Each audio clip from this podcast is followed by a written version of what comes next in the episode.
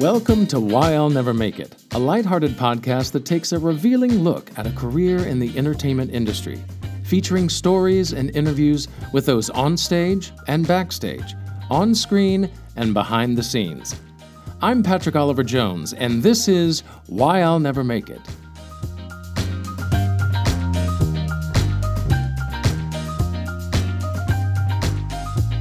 Welcome, everyone, to the show. I am Patrick Oliver Jones. It is cold out there. I don't know if where wherever you are, but here in New York City, it is cold. So that I hope I hope you are staying warm as I am. I'm, I'm in my apartment, and I am joined by a special guest today, Tony Howell.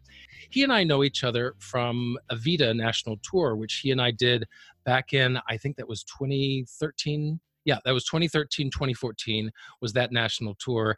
And he and I were both in the ensemble. We were actors, singers, dancers. And that was really the last time that I ever did so much dancing and so much moving in any one show. It was Rob Ashford choreography. So you can imagine how busy and how moving it was.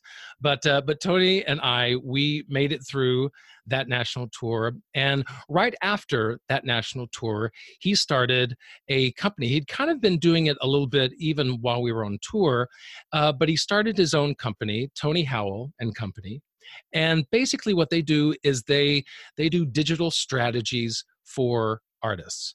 Now that's kind of a mouthful, and that's why I'm bringing him on so he can explain exactly what that means. But they do a lot of branding and basically trying to get your, you know, your offline personality to match up with your online persona. So that's that's a basic gist of what they do, but believe me, Tony is going to ex- explain it much better than I can.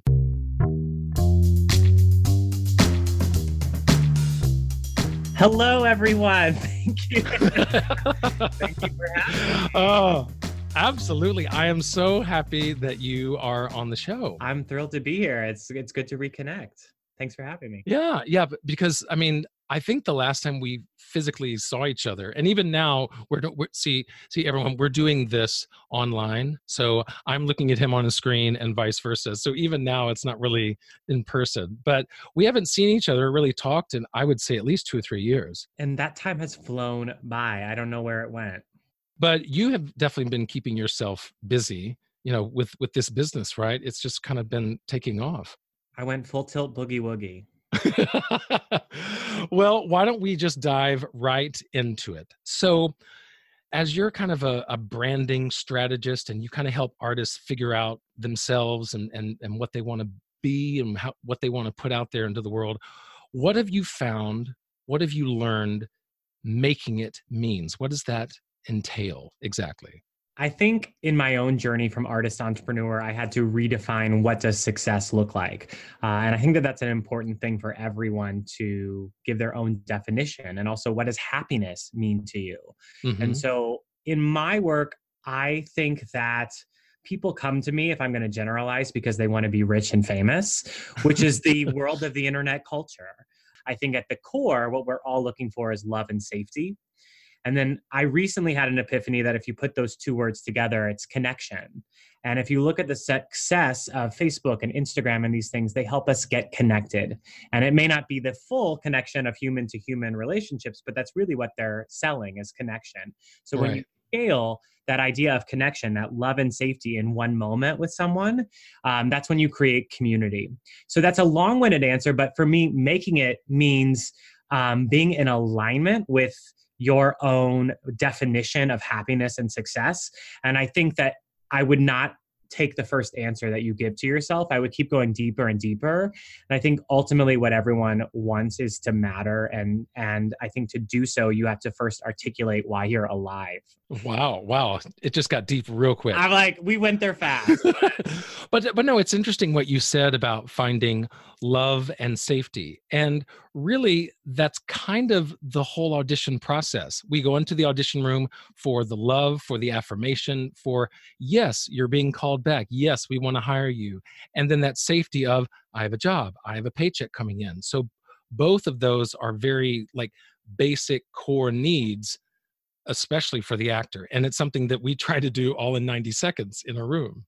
And it's something that's not always fully in your control in the traditional commercial theater but i do think that if you examine why people want to be rich or famous it's that's what they're really looking for is love and safety yeah yeah absolutely and is that something that you noticed in other people or you noticed in yourself that made you think hey i want to start a company that revolves around this well, that discovery has been uh, many years in the making. I my own evolution was Evita was my second big national tour. The first was a non-equity tour of Disney's Beauty and the Beast, but we were the first national company of this.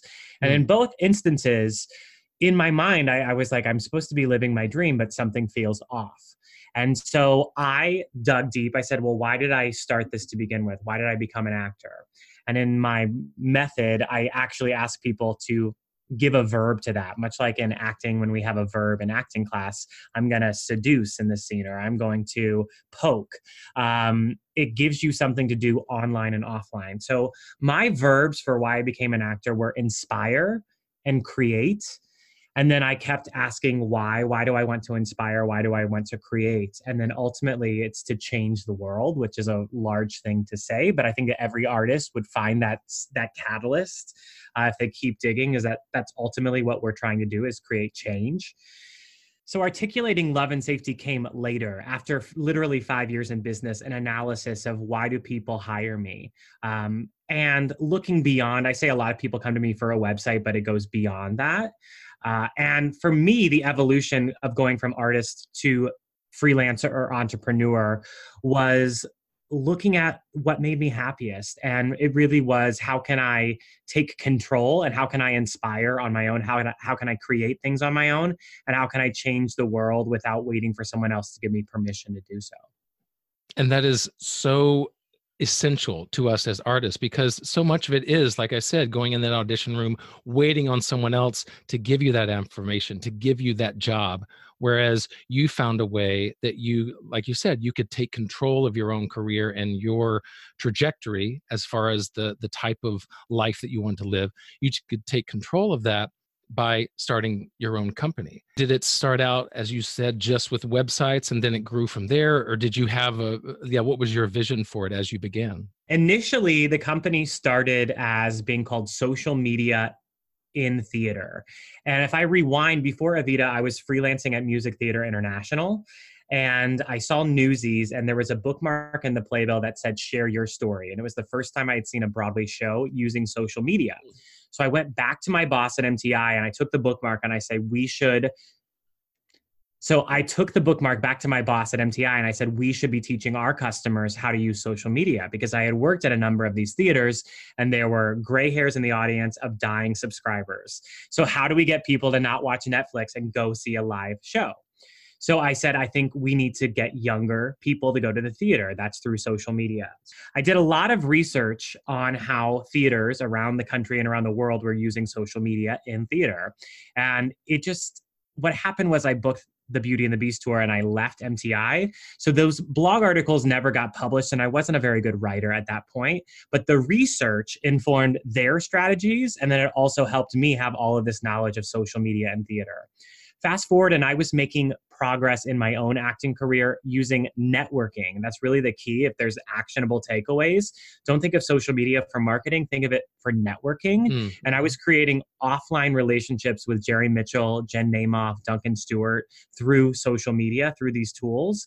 And so I decided that I was going to teach it to other actors. So my initial vision was first, the first layer is to teach the actor how to use this tool for themselves, then teach them how to use it for a business so that instead of waiting tables, you're like Instagramming for the restaurant.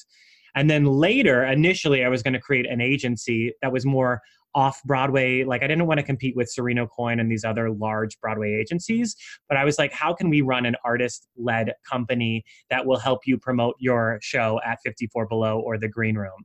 That was the initial vision. But in learning about myself, I don't like managing a huge amount of people, especially people who may leave for a job or be like, well, I have a call back on Thursday. I can't do that anymore. Well, well, yeah, because yeah, we're always leaving for the next job out of town. I mean, like today, for example, I had four auditions in one day, which is it, it was kind of crazy. But I did four auditions, all of them. Well, one was for off Broadway, and the rest were all out of town. And it's just like, yeah, because we're we're constantly leaving. So, but I still will pass on that if you get really good at this, telling stories, telling your story, shaping your brand, growing your audience, um, you can do the same for other people. So you can make additional freelance money doing this kind of digital marketing work for others and that's that's basically what you found for yourself was that you were able to create uh, your own job create your own work uh, and, and so did you start with the goal of balancing both or did you kind of go full tilt into this digital uh, career? It was definitely both at, at once. So when we got home from evita i decided to go full tilt boogie woogie and that was kind of my goal on the road was to build my business so that when i went back to new york i had something that would pay the rent so i did that and then I had a point where I was living what I thought was my dream life in New York. I, I, paid nothing in rent. I had a fancy office, a fancy gym membership, and I was just, you know, living the dream. Yeah. Fast forward, and it was becoming a lot to manage of how do I build a personal brand of Tony Howell the actor and build a company or a business as as what was called creative social media at the time. I literally had the realization that by dividing personal and professional or personal brand and business brand, I was doubling my workload, time, money, energy. And I was also dividing my audience. People didn't know where they should connect with me or follow. Mm. So I had to have a real, what I call Shavasana moment. If I, I hopefully I said that right. Um, I don't even know what that means. What does that mean? Savasana, that's what I'm saying. Savasana at the end of yoga. Oh, that's where I always I force myself to lay there and and like listen to the truth. And the real truth was that I am okay, you know, combining them. I'm willing to take the risk of making a name for myself as Tony Howell, digital strategist or brand strategist.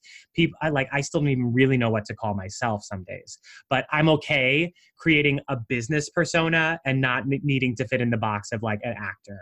And and that may be useful for someone else to go like, ultimately we're all personal brands so it's about taking stock of what kind of reputation you're building yeah, which is very interesting because next week, actually, Ryan Baylor, who was on the Evita tour with us, uh, he he did the same thing. He started a tech company. He talks about how it's tough to make that balance of having an acting career going down one path, having this tech company going down another path, and so you found a way to basically merge the two? Yeah, I had a real moment where I was writing for Backstage and someone asked me, Can I start a side business? And the answer is absolutely yes. But the real truth is that starting a business is a lot of work. And so I decided, do I continue to have two brands or do I merge them? And I really had a moment where it was after 30 years of seeking Broadway, Broadway, Broadway was I really ready to let go of that dream and and pursue other opportunities. My slick marketing way of saying it is that I didn't give up. I gave in to a larger calling. That the internet is now my stage, and that you know, like Broadway is is eight times a week for a limited amount of people, but the internet is forever for like billions of people. You know, and I'm throwing it out there because it's true. But I will also say that through you know years of therapy i'm able to clarify what broadway represents to me and and also find ways that i'm seeking to create recognition in other ways. Like for me going back to what i said recognition is a driving source for whatever reason and it probably rewinds back to looking for love and safety. So to me that's a fancy way of, of saying fame. I'm looking for recognition. But that's that to me is all that i was seeking in that broadway career. And if i can create that for myself on something that i can control that that lasts beyond a closing notice then great.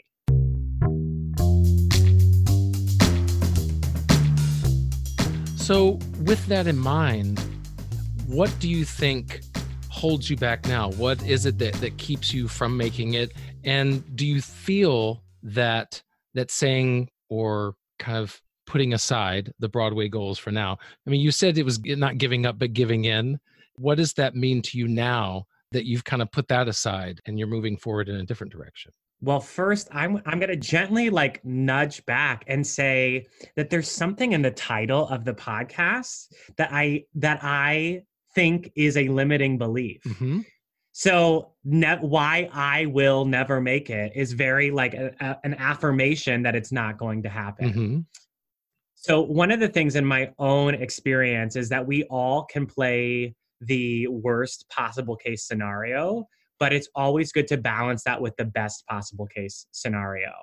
Um, so, and and then I think you have to individually formulate rather than being influenced by social or cultural forces of saying this is what success looks like and happiness whether that's you know mass media or social media or whatever it may be you have to define what making it means. And i i, I don't even know that you would ever make it because as soon as you i have worked with clients at all levels and there's new level there's new levels of problems at every area. Very true. So so success and this sounds very like motivational speaker but it's always in moving forward and you're going to have peaks and valleys and so even your bank account has that so at any point in your life you don't know where you are along that pathway what and you may feel it if you're at a peak or you're in a valley but you don't know what's ahead right. you really only know what's what's behind you so one of my definitions of success is consistency and persistency is that you're always moving forward no matter what and if you look at that think about that visual of a sound wave or a graph there will be times that you feel like you're at the top of a mountain and then there will be times that you feel like you're drowning underwater that nothing is going right mm. but it is about always moving forward and and so to me that i guess that is the the key is having the mindset of change is inevitable. I will always keep moving forward. There is no such thing as like anything guaranteed. So it's just my job to to keep moving forward. And as such my own journey i was like i had to evaluate. And at that point i don't feel like i really don't feel like uh, I gave up on making it. And in some ways, I've had the, what I call like spiritual satisfaction moments where you're like, oh my god i'm i'm in alignment or uh, this is exactly what i'm supposed to be doing. Um, and that has happened seeing some of my work on ninth avenue. That's happened with some clients or some emails that have come my way some people that have said yes to doing my podcast and things like that. And maybe this is me you're welcome to nudge back. Maybe this is me fighting back saying like i didn't give up. Um, but in my in the back of my mind too I have the ability at, at, a point later in my career, if I become Suze Orman, then I can right. go be in a specific show on Broadway as the brand that I am, you know? There is something to be said for that. I mean, yeah, because like before, I think back in the the golden age of Broadway, it was a lot of people started in New York, made a name for themselves, and then Hollywood wanted them and now it's basically the opposite. A lot of TV, film people, and Broadway wants them because that's the only, according to the producer's mind, that's the only sure way to get people in the seats is to have this known brand, this known name on stage, and then they know they'll have an audience. So yeah, I think that to to re push back on, on, on something you said, the name is in and of itself, I agree that there is a negative connotation to it but it's done with a very positive forward looking because because think about it. As we're hired and cast and as long as we're getting callbacks we're doing you know we're, we're, we're, progressing forward it's really easy to love this job to love what you do to feel like you're making it quote unquote. You know all all things are going in the right direction. But when you don't get a call back, when it's been six months since you've been cast, when your bank account, as you said, is hitting one of those valleys instead of peak, all these things that do hold us back, that do get in the way, I think those are the moments that really are the hardest ones and and that determine do we really want to do this? Do we have what it takes? Can we keep pushing on through? And it's those moments when we feel like when we have have that voice saying you're not going to make it you can't do it then it's fighting that voice and i think that's a real integral part of deciding if this career is for you Absolutely. And I think that as creative artists, someone who I I would recommend everyone follow is Jen Waldman. She's a friend and client and teacher. She is so wonderful. Yeah. Yes, I've I've worked with her before as a director. She's wonderful. And something that she has said recently is through Bill T. Jones, but there's there's interpretive artists and there's creative artists. So creative artists are writers. They actually make the work. And interpretive artists are people like dancers and singers who take something and interpret it in their own way. Um, but the definition is like we're creative people. So it is not letting any obstacles get in your way, finding a way to get there. And it is a business at the end of the day. And so, yes, I think the other thing is that you have to be the CEO or the boss and and that will be making decisions for for your company. One of the things that I'll just also gently say is that I rebranded like 3 or 4 times and so rebranding is also always on the table. Yeah, because we're we're constantly finding. I mean, one of the things is our age. As we go from 20s to 30s to 40s and on up, we are in a different sphere of the type of roles that we're going to do. Our voice is changing. Maybe it's going higher. Maybe it's going. You know, all these different things. So we, as self businesses, are having to rebrand and figure out. Okay, now what do I want to do? What uh, get new headshots? What does that look going to entail? You know, all those different kinds of things. I love it. I can't wait to dive in with you. yes yeah you couldn't see it but he's like he's like nodding his head eh, with everything that i say so yes he, he he's see, he's giving me the love and safety i need in order to to, to move forward right exactly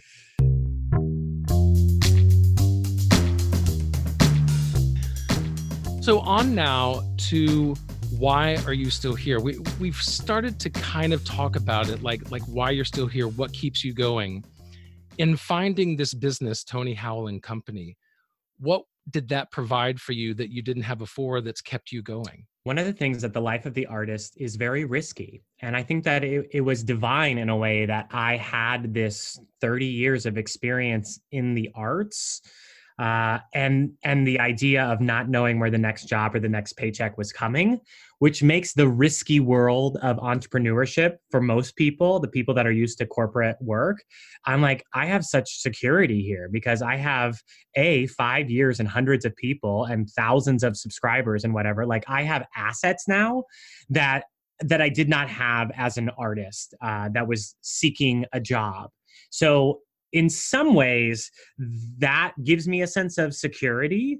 But the real reason too of why i do what i do um, is i lost my father when i was 17 and so theater provided an escape for me. I could go be someone else for two or three hours. And at the time to take thousands of people or hundreds of people away from their troubles for two hours or, or teach them something in two hours was a noble thing. And that's why i followed that path for so many years but fast forward and I became very disillusioned with the commercial theater and the market there. And and so that's where I had that moment of looking at my intention of why I became an actor and how can I, instead of focusing on the what, which was Broadway, Broadway, Broadway, how can I focus on the why?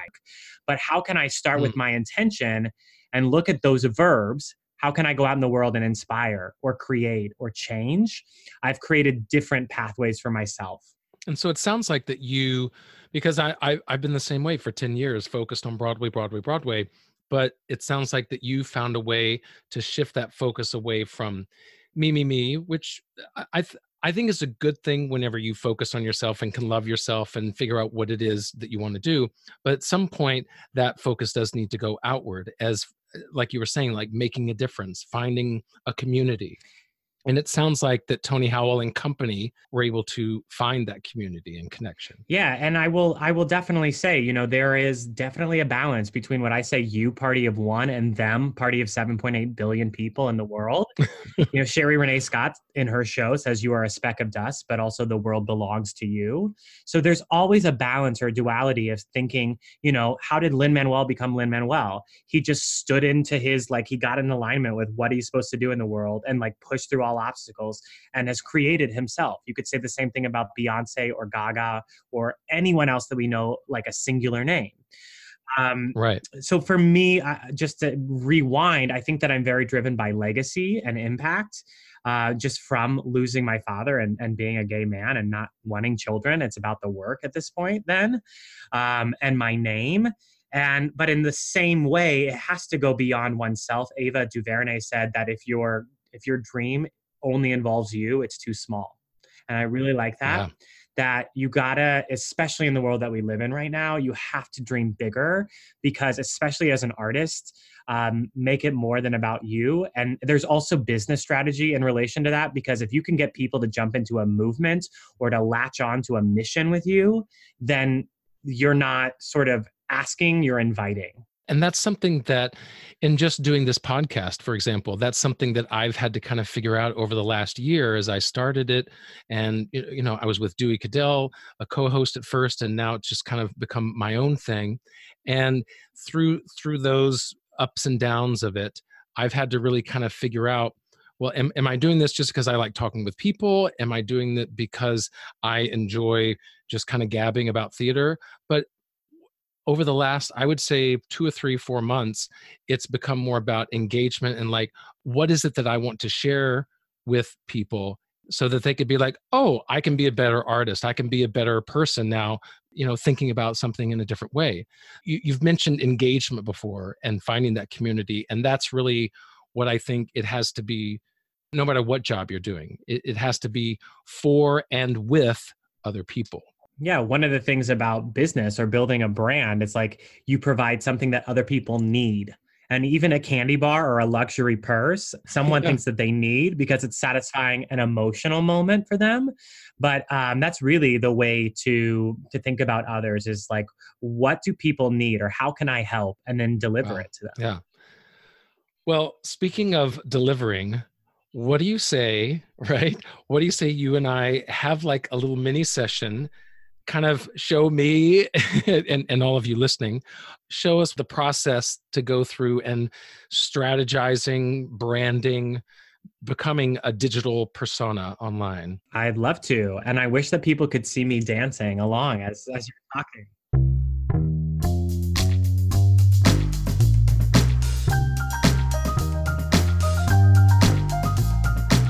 So we're going to focus on you as a personal brand, but keep in mind that at times brands can have different branches. So Ellen DeGeneres has Ellen TV, she has her game show. So you as Patrick Oliver Jones also have branches to you where the podcast is one like sort of wing in your empire. Right. Ooh, I have an empire. Wow. There we go. And get ready because today's empire becomes tomorrow's estate that you pass on to your future generations, honey. Wow. Wow. Okay. All right. Yeah, but but one one little parcel of land at a time before I get a whole estate.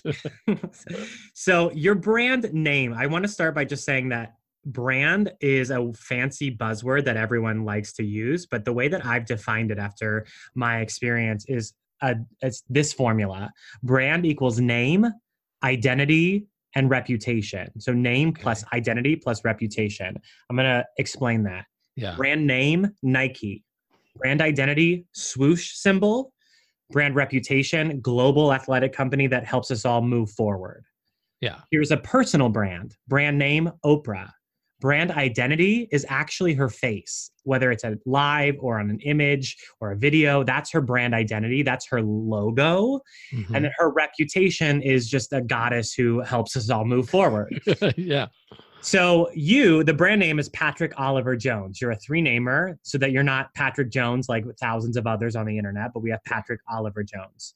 Identity is a loaded word because there's yeah. who does Patrick think he is, and there's also who does the market or the world see as Patrick Oliver Jones.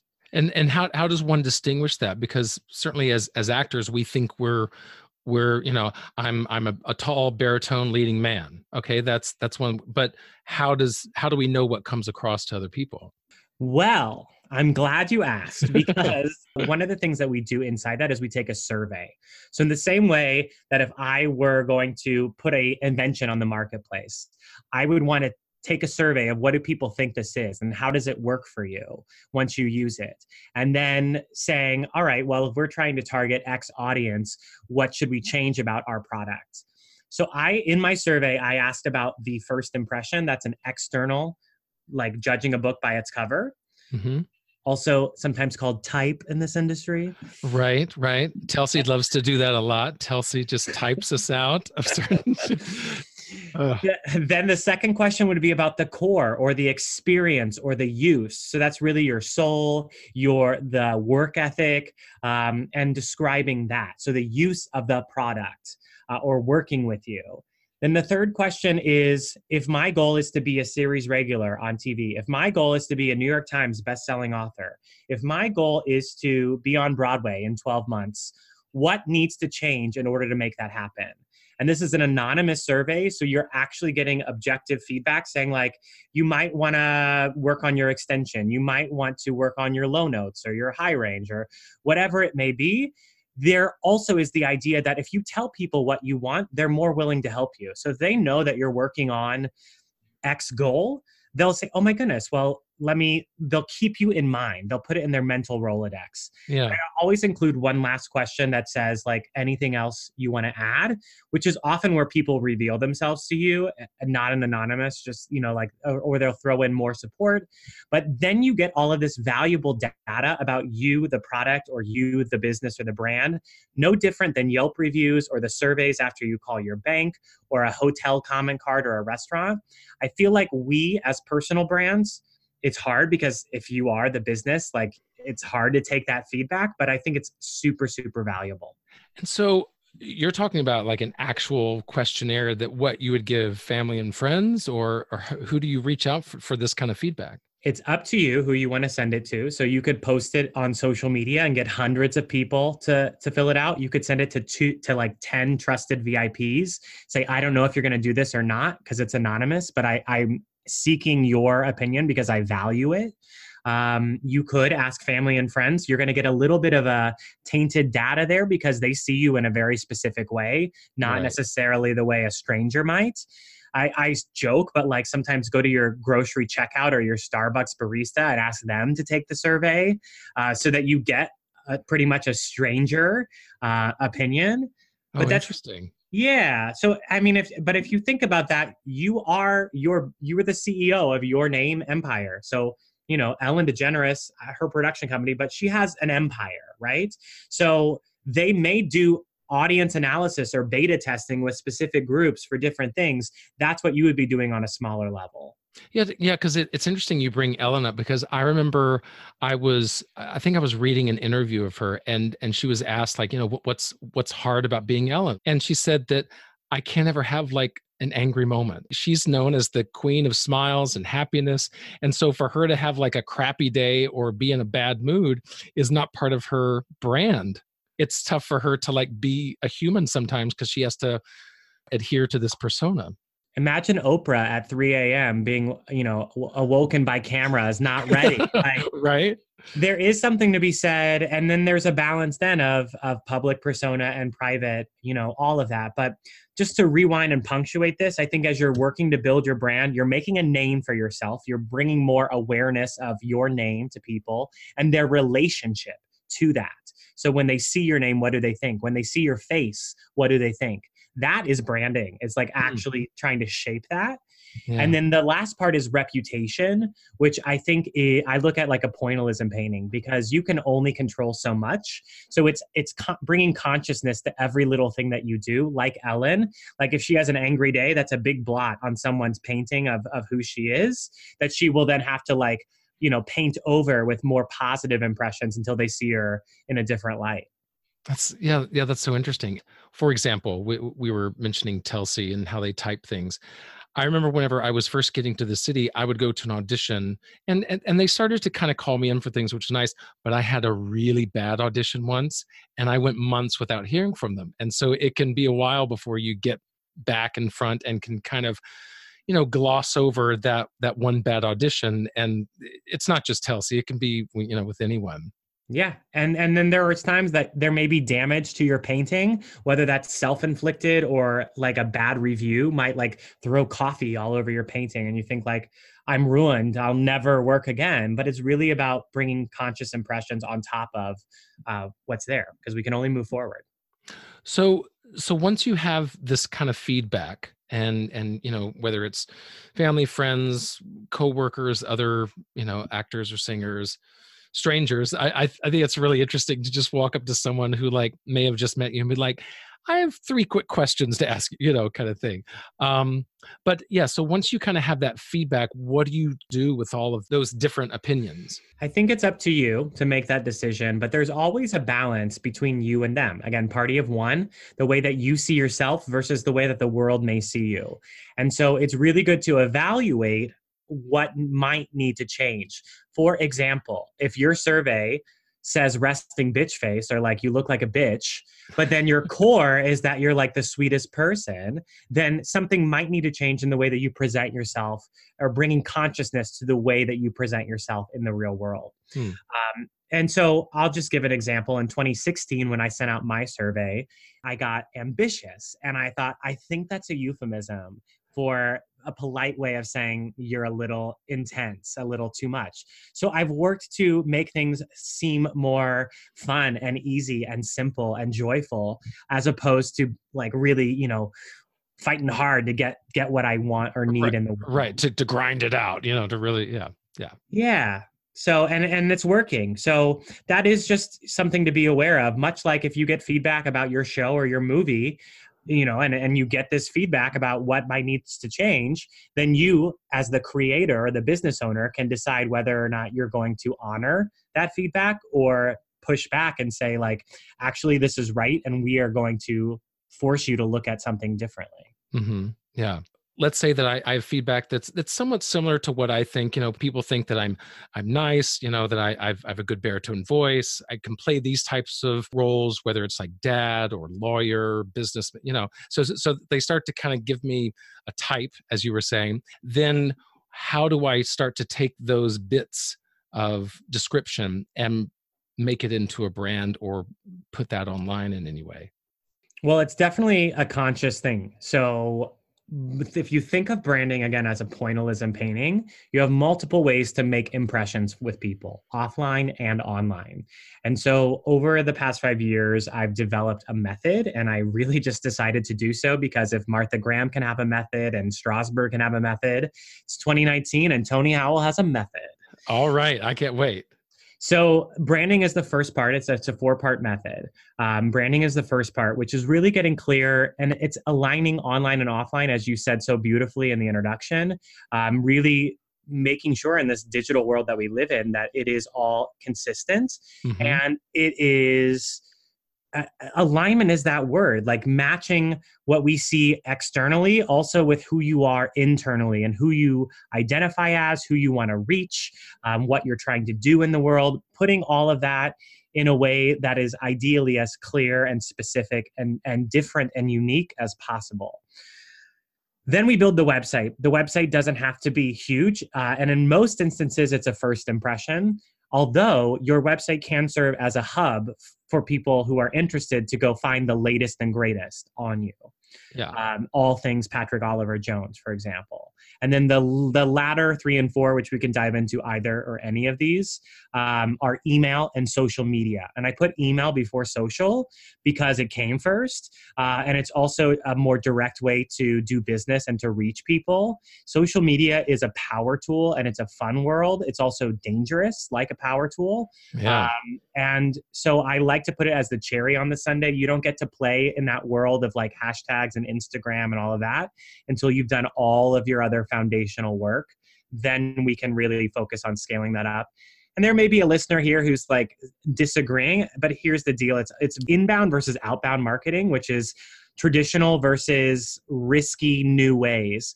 So the idea is like if you put all of your eggs in the social media basket and you say, I don't need a website, I'm going to invest in Instagram only.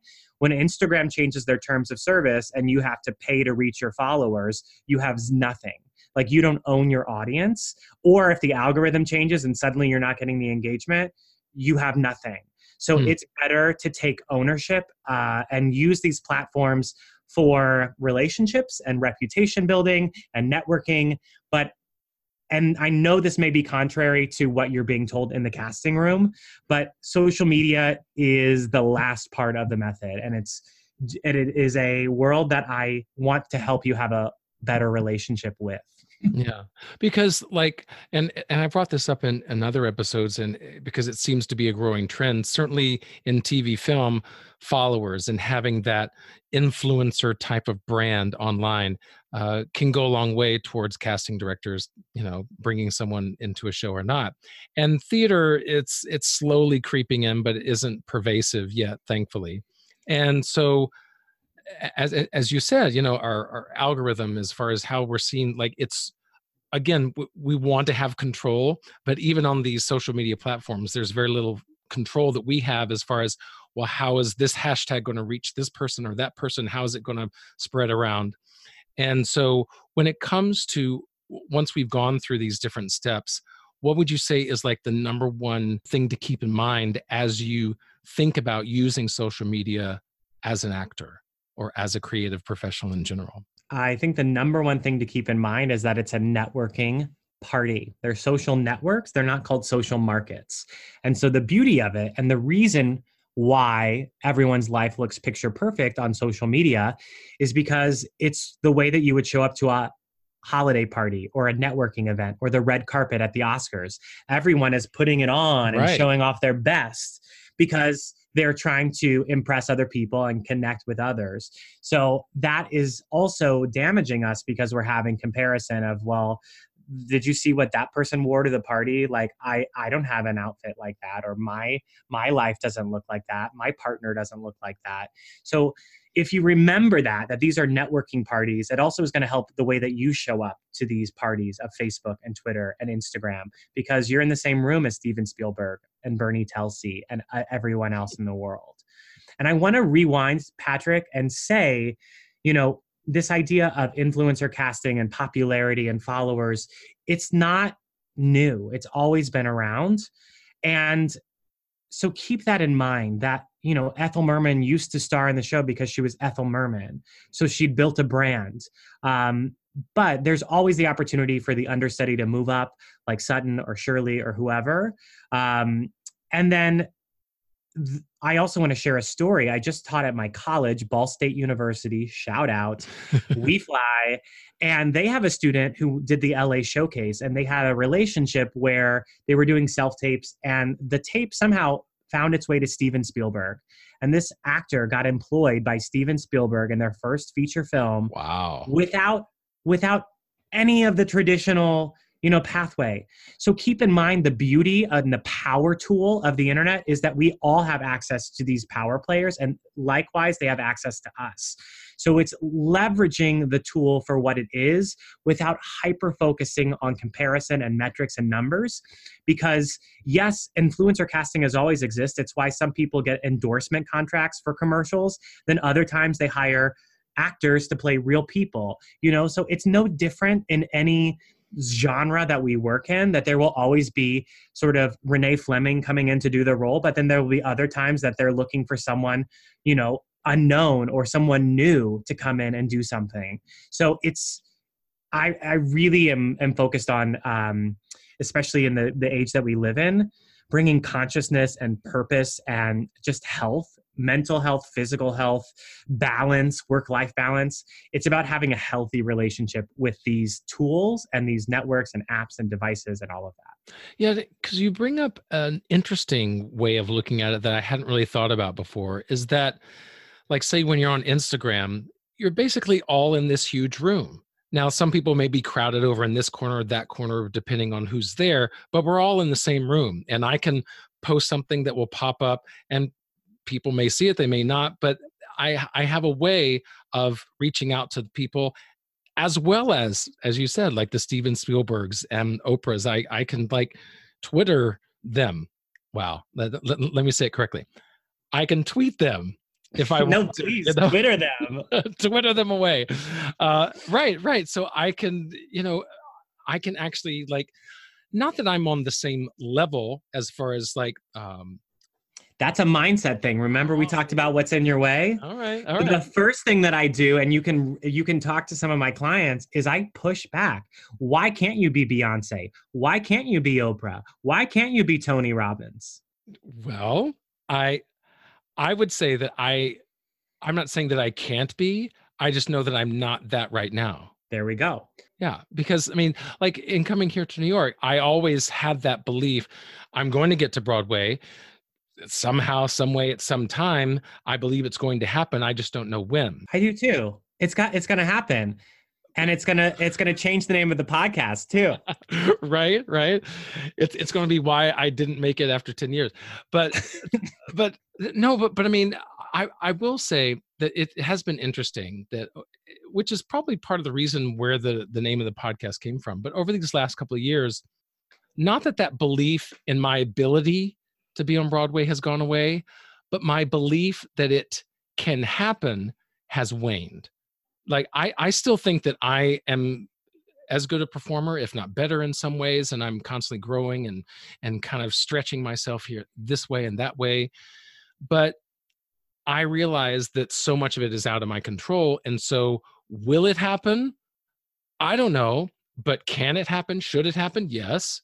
So the the mindset has slightly altered or maybe in some ways it's become more realistic I well, the thing is the the beauty of Broadway and New York City is that exciting and magical things happen every single day.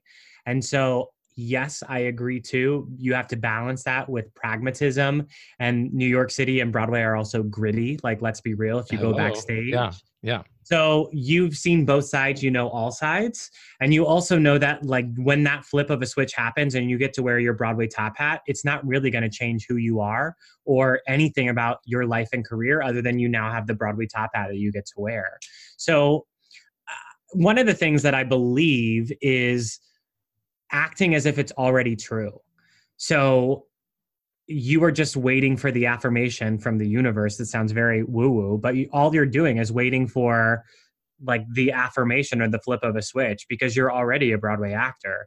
You just need that contract to like say like yeah i did that. To confirm it right. I do have that belief in myself and my own abilities but it's it's that it's that love from someone else uh, going back to what we were saying before that affirmation from someone else like okay, yep, stamp of approval. Now you're a Broadway actor.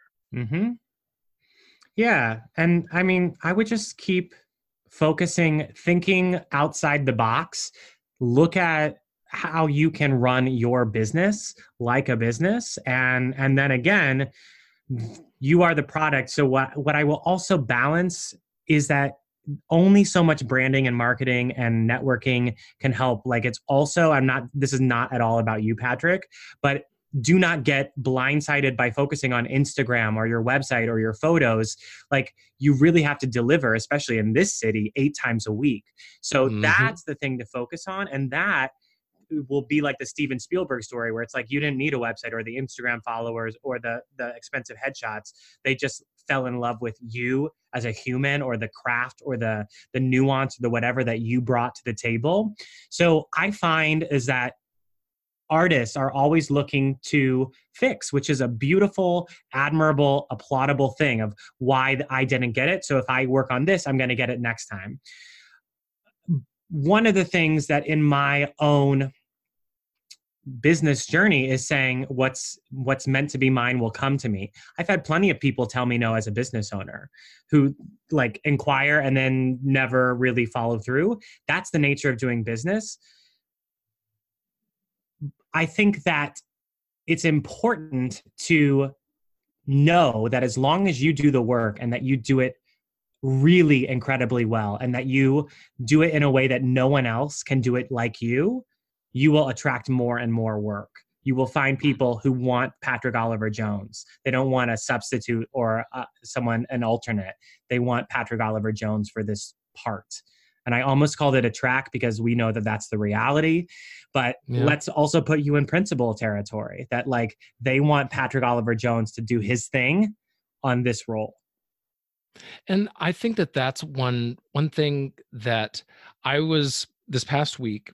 I was auditioning for this concert that was going to be uh, like basically a Frank Sinatra retrospective. It was going to focus on his younger years, kind of the the middle movie years, and then him later as as a as a legend. You know, as in his older years doing all these concerts part of the audition is to you know they weren't looking for people who looked like him that sounded like him per se but they wanted someone who had that style that essence that persona and could bring that into a room and interpret these songs in much the same way you know just to kind of give that that feel. And it was interesting in going through figuring out what songs i wanted to do kind of watching some of his videos and i know that for myself i need to do that and figure out well what is my statement? What is my what is my sound? What is my look? What is when if, if i'm going to do a song what's my interpretation? And so much of my my acting career has been about well, oh, well, you know, Hugh Jackman did a role like that, and I, I think I could do that, and so I'm going to be that. Or, you know, or you know, Brian Stokes Mitchell, hey, he sings like this, and I think I can have a baritone. It, it's so much about hearing and seeing someone else doing what. Oh, I think I can do that, rather than well, what does Patrick want to do? Whenever I get a song and I want to express it, I want to sing it. What am I going to accentuate? How am I going to deliver those lyrics? Yeah, and I'll I'll just punctuate that. Hopefully, it, it clarifies for all of us. Um, you know, if I'm casting a show, I'm going to get a very different performance if I hire Cher, or if I hire Nathan Lane, or if I hire, um, uh, let's pull out someone else, Whoopi Goldberg. You know, like it's going to be they have a brand and it's who they are. That's the thing. They're not affecting themselves. That's who they are. Now, they may be amplifying a certain part of themselves. Um, that's knowing your audience or sort of knowing what the market is looking for. Oh, I need to be bitchy here, or I need to be funny here, or this is a serious moment. Um, it's different sides of you, but it is coming from that. And then the other thing that I will say is I just had this epiphany with you of like, don't think ensemble, think principal. And great if you get cast in the ensemble, you know, whatever. It just means the next job is principal.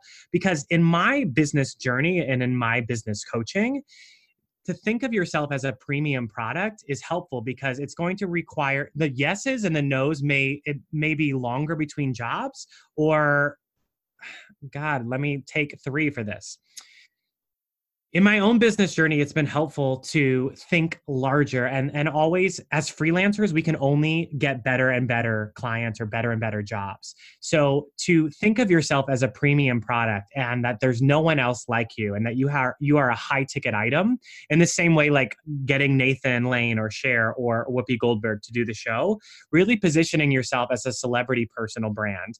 And the metaphor for this or the example would be I could build 10 $500 websites and I've had 10 clients to please. Or I could take one job for $5,000 and only work really hard at a $5,000 rate for one person.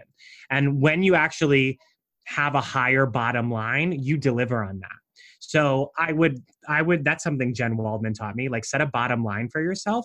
And in my world, it's like positioning yourself as a premium product hmm. that if they're really looking for that chartreuse bow tie, they hire Tony Howell. because if there's anything that says Tony Howell, it's a chartreuse bow tie.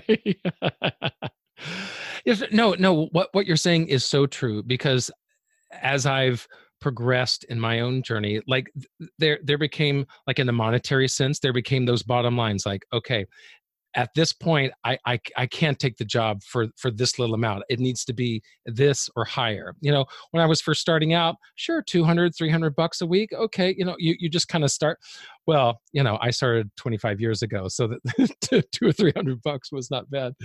But but yeah but as as things keep progressing then then I my my bottom line kind of shifts with that and kind of what you were saying. For for example when I go regionally I don't I don't do ensemble work anymore. I've done that but now at this point I'm only going to go and leave the city if it's for a principal role. And Broadway will eventually will eventually catch up to that. Um but uh but but yeah I th- I think as as you said it's a mindset about positioning ourselves and and being like you know what? I am the only one who can deliver this set of goods and this particular voice or this particular character and so i need to own that and show them why why i'm here. And then you know again it's still still going to be up to them whether they cast us or not. That's that's what's not in our control but we always have to be true to ourselves.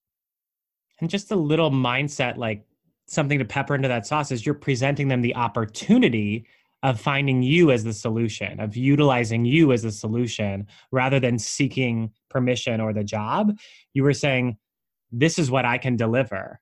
If it's right, otherwise, uh, we'll wait for the right opportunity for us to work together. That's so true because whenever I interviewed Wojcik and Seay, they said the exact same thing that each actor that comes into the room is is a problem solver. Did they solve the problem or not? And that's really all it comes down to. It, it, it, almost almost has nothing to do with their ability per se. It's just like, do you fit what we're trying to cast at this particular time?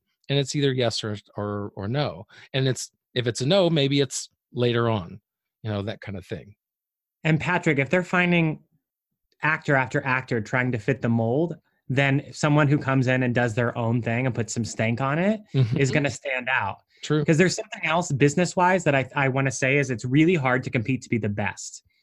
If you are the best dancer the best singer the best whatever you have so much much work to do and to maintain that position as being the best what's easier or perhaps smarter for your health is to work to be different so that no one else does it the way that you do it's just a it's a thing in business of like i could fight really hard to be the best website designer or i could just say i'm different because i work with artists and i'm specialized in this area hmm. so apply that how you will, but it's always good to really differentiate yourself and highlight your unique strengths and own that. And I also just want to throw in I have a celebrity client, and it was a discovery. He was actually my first that he says, you know, I don't sometimes I don't work as frequently, but when I do work, they're big projects. So bringing that awareness, there's a balance there for artists of deciding if you're someone who just wants to work all the time or if you're if you have a artistic bottom line or a financial bottom line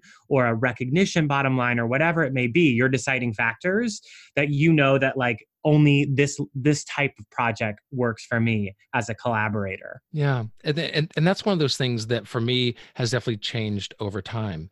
In the fact like when I first got here, it was just like, just get a job. It was that financial bottom line. Like, I need a job. I need to pay my bills. I need to, you know, I'm trying to get more of a resume, you know, just the, the, those kind of like the basics of it. Then it became, all right, well, I'm only going to do New York work. So then I wasn't auditioning much regionally and I just wanted to stay in New York, stay in New York.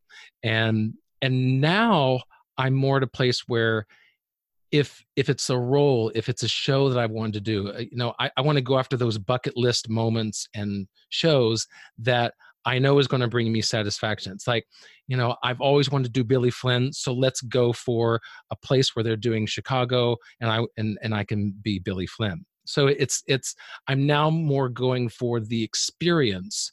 You know for, for example whenever i finally got to do man of la mancha and play don quixote i did it for 380 a week. It, it was in this small little theater. And so for me, the finance wasn't the bottom line. I mean, it would have been nice to p- get paid more, but I did it because for the first time, I was cast in a role that I've been wanting to do since I was in college, you know? So I, I went more for an experience than I did anything else. I like it. And I would just say, like, that is your first time doing that role. Now, what's the next time? Right, right. So it's, I mean, it's still one of those things that, uh, you know, uh, Man of the Mancha is one of those shows that I could, could do forever and ever.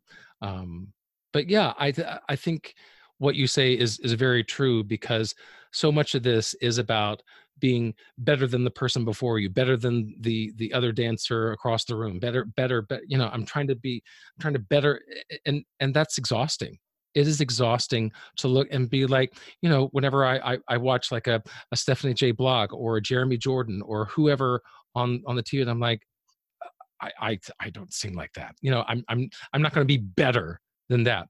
But they can't be me. Correct. You know, I, I I have to I have to bring my own self. So I think it's interesting that you uh, that you word it and position it that way and there's there's more. It, it, i can't take credit for this. What i've done is i've translated a lot of business books. And what i think my gift is is is translating information that i learn as an entrepreneur and then applying that to artists as personal brands because it's the world that i came from.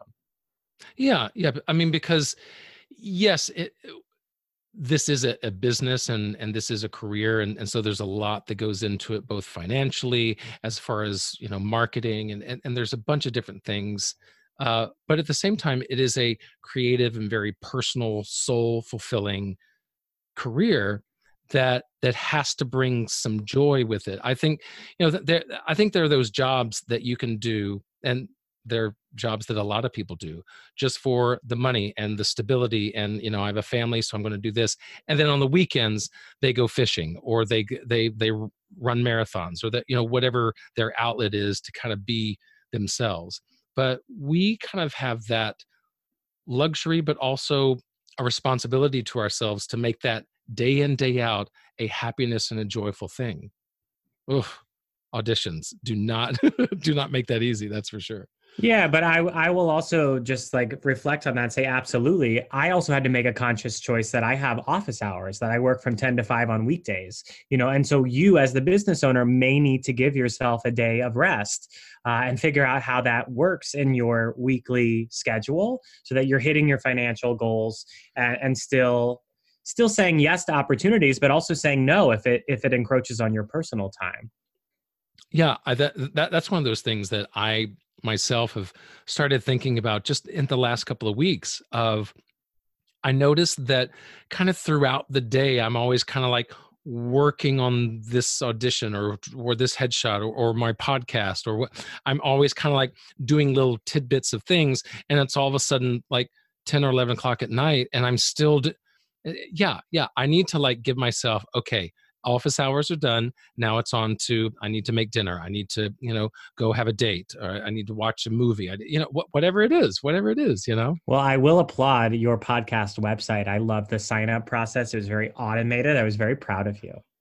Well th- that's that's one of those things that uh, I'm trying to be a very professional and come across very organized and efficient because I, in my own life, that is not something that naturally happens. I have to like force myself to, okay, how can I streamline this as easy as possible? Well, I thought it was one of your superpowers after walking through that experience. well okay so as as we start to kind of wrap up here and, and, i think it's interesting that you say superpowers what are like the one or two things that you can leave us with that will kind of make us feel you know give us those kind of superpowers be like you know if i could do these one or two things i can really stand tall stand firm in who i am and what i want to do. Well i will rewind to what i asked you before we recorded an email and say what do you really want? What is in the future vision for yourself? And I like to call that the Emerald City dream. It's that you can see it in the future, you can see it, you just don't know how you're going to get there. For you, your Emerald City dream is Broadway. But for someone right. else, it may be an agent or it may be a publishing deal or it may be um, a movie in LA, you know? So, really getting clarity on what you want, because I think as artists, we have a tendency to take what is given to us as opposed to being really clear about what we actually want. Hmm. That is something that I would share is spend some time alone reflecting and really making sure that you're also not buying into so social pressure or cultural pressure. For me like i had to reevaluate do i really really want broadway or is that something that i've just like locked myself into from 30 years of of experience and training and you know telling everyone that's what i'm going after. Am i okay? So that is part one and then part two is tapping into the purpose or the intention or the calling, which I think is like my favorite word, and going back to asking yourself why. And so that's Simon Sinek's work, but answering it with a verb. So if you say, I am a singer, I'm going to say, how are you different than other singers? And you may say, well, I sing R&B and I can sing really high and I look great. I'm like, cool. So that makes you a little bit different than any other, like all the other singers in the world. But the real key is why did you start singing to begin with? And as you answer that question, look for a verb. I started singing in order to inspire, create, challenge, educate, soothe, heal workshop your verbs and that's going to give you something to do online and offline so that you use instagram or facebook or youtube as your way to inspire or to soothe or to educate as opposed to market and network. Um, it will make you more attractive because going back to like that idea of being in alignment like you start to radiate purpose and it's attractive to people. Like they're like wow they're really passionate. They they know who they are and what they're going after and and and really change the energy of the room. So that's what i would say. Re- get really clear. There's some past present future work there but where you want to go in the future and then looking back so that in this present moment you are in alignment yeah, no, no, I I, th- I think that's a, a great way to to look at it. I think this industry is so like go go go and i feel like i'm behind and i feel like i need to catch up and i feel like I, you know uh, uh, i am an audition. Okay now i have another one but and and so it can really be hard for us to take that moment to stop and start to ask ourselves these questions because i know it's it's a question that i these are questions that i don't ask myself enough of because as you said like okay if my purpose is, is to why why i want to sing is to is, is to bring enjoyment to an audience okay well then how can my podcast do that how can my social media account the things that i post the things that i retweet whatever it is how can i start to influence the way you walk into the grocery store just like just in your own life. subtle way bringing yeah. enjoyment to people yeah I don't know. That might make you look like a crazy person, but I'm saying, woohoo, yeah. One final thing that I, I want to share um, that has become a little bit of a mantra for me that I think applies to branding, but I think it'll also really make sense to people at a soul level is in relation to past, present, and future. You have to honor your past, present your present, design your future. We all have a past, so it's honoring the highs and the lows. It made it's made you who you are today and it's not that's something that in website you don't have to share everything you've ever done. Just here's a nod here's what you know me for. Present your present. Here's what i have to give today in this audition on this social media uh, in my day-to-day life. I'm i'm present and i'm presenting you with my presence. Then designing your future is about how you do that that present how you're sharing because what you do today shapes what happens tomorrow and it and it is going back to that conscious decision making so that people see you as the leading man celebrity star that you are I love that. And that is a great way to finish this episode. I'm going to finish with being a leading man celebrity star. Work it. Thank you so much, Tony. This has been a joy, and wow, you you've certainly given me a lot to think about. So I, I appreciate you sharing your your insights and, and your knowledge of uh, of something that I really I'm finding out that I have not given as much thought to as I need to. Thank you for having me. And uh, it's never finished or perfect. It's just, uh, it's also just a part of us. So if I can be of service, I would love to help everyone. Thank you so much, Tony. And if you want to find out more about Tony, you can find him at tonyhowell.me. That's tonyhowell.me. And you can also find him on Instagram and Twitter and contact him for your own branding strategy. As for myself, you can find me on Instagram and the Twitter and the Facebook, all at Win Me Podcast. As I mentioned, Ryan Baylor, who Tony Howell and I worked with on the Evita tour, he's going to be with me next week and he's going to share his own business experiences as well as juggling having his own work and life as an actor singer. So join me next week for that. Until then, keep making it, and I'll see you next time. Yes.